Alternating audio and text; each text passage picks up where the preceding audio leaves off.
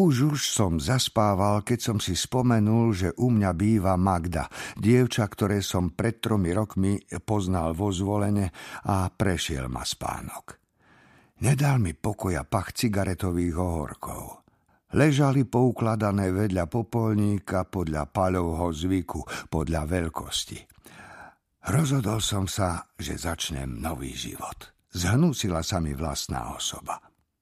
Niekoľko minút som pozeral do okna, potom som vstal a pokojne som začal baliť Magdine veci do kufra. Kufor som vyniesol pred dvere a zamkol som byt. Keď som zhasol, videl som, že svítá. Začul som na chodbe klopkanie pod pätkou.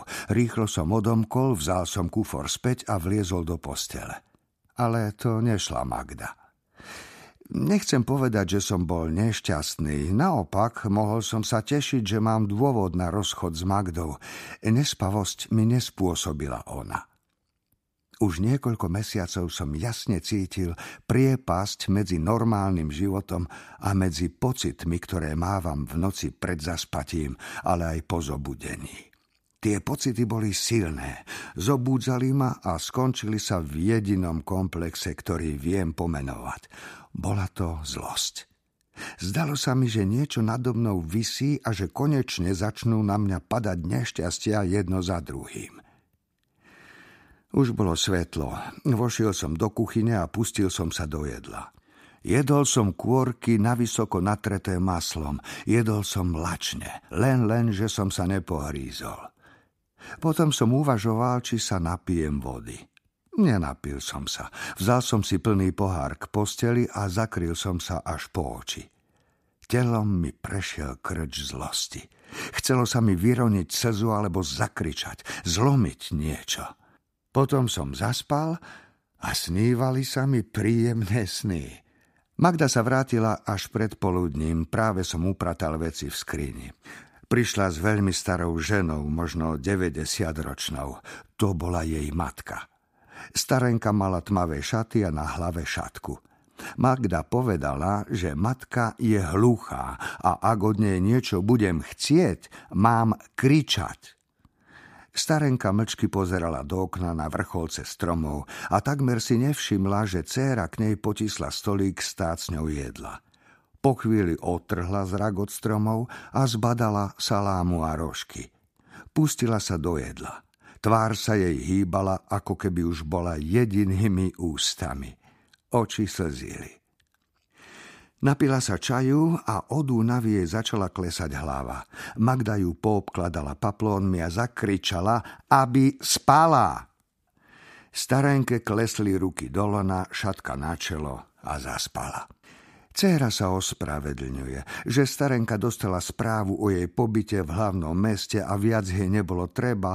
Chcela hneď vidieť budúceho manžela, ona si myslí, že Magda sa zasnúbila. Chcela konečne vidieť vnúčatá, mladosť, krík. Tam doma hynula od nudy. Po informácii o starenke som odišiel do mesta. Zomrel František. Dnes bude mať pohreb, musím sa teda stretnúť s Paľom a dohodnúť čo a ako. Aby som ešte nezmeškal pohreb. Pred úradom stálo auto nabité pasažiermi a medzi nimi bol stlačený i Paľo. Motor už vrčal. Paľo s nezmeneným výrazom držal ruku Moravcovi za chrbtom a ani si nepomyslel, že by som potreboval informáciu o pohrebe. Moravec povedal, príďte na cintorín taxíkom. Auto vyrazilo. Chvíľu som kráčal, potom som zabočil na námestie k taxíkom. Vrátil som sa do svojho bytu k Magde a k jej matke a len čo som vkročil do izby, dostal som takúto otázku.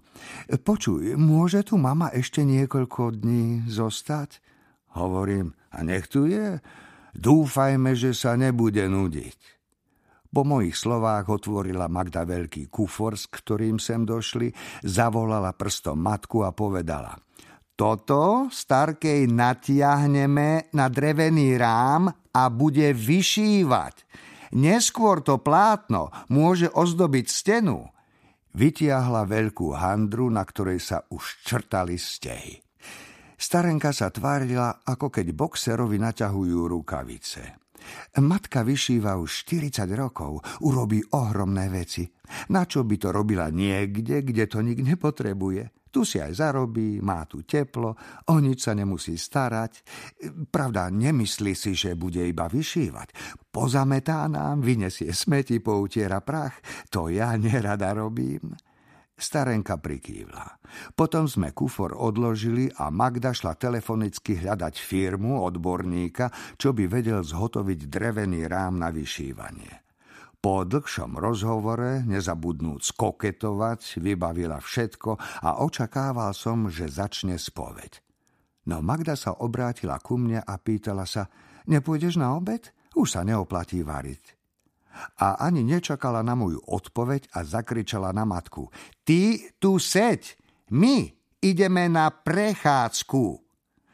Uvedomil som si, že starenka asi vycvičila Magdu k hlučnosti. Naučím sa kričať aj ja a bude dobre. Magda prešla do vedľajšej izby, ja za ňou. Vyzliekla si sukňu, hľadala inú. Priblížil som sa k nej a žartom som ju schmatol za plecia. Magda vzdychla a znehybnela. Mal by som sa jej opýtať, kde celú noc prehajdákala. Čím horšie veci by som sa dozvedel, tým väčšmi by ma vzrušovala. Nadvihol som jej spodničku a stiahol nohavičky až po kolená. Magda nadvihla nohu a palcom si stiahla nohavičky na zem. Zvalili sme sa na koberec a pustili sme sa do súlože. Potom sa Magde zatvárali oči a schúlená doklbka dýchala mi na ucho. Dôstojne som si uvoľnil ruku spod jej pleca a posadil som sa. Pritiahla ma k sebe a prosila ma, aby som ešte chvíľu ležal. Potom znepokojnila a chytala ma za nos a za iné veci a chcela ešte raz súložiť. Robil som sa, že to pre mňa nebude problém, no na dne duše som sa hneval. Zachránila ma starka. Začuli sme naraz kašlanie a hrešenie. Ležerne som obrátil hlavu k dverám a vtedy čosi padlo a zadunelo. Vyskočil som a odchýlil dvere. Starenka stála sklonená nad popolníkom. Niečo akoby očakávala. Pristúpil som bližšie a chcel som popolník nadvihnúť. Starka ma zastavila prudkým gestom. Zašepkala: je tam šváb! Ja ho zašliapnem, hovorím a už sa skláňam k popolníku. Starka uskočila. Šváb už bol mŕtvy. Nabral som ho na papier a hodil do koša. Z izby vyšla Magda v sukni, ktorú si pôvodne chcela dať, rozospatá, pravda rozospatá hovorím ako prirovnanie, a pripravená na prechádzku. Poďme, povedala a chytila sa ma.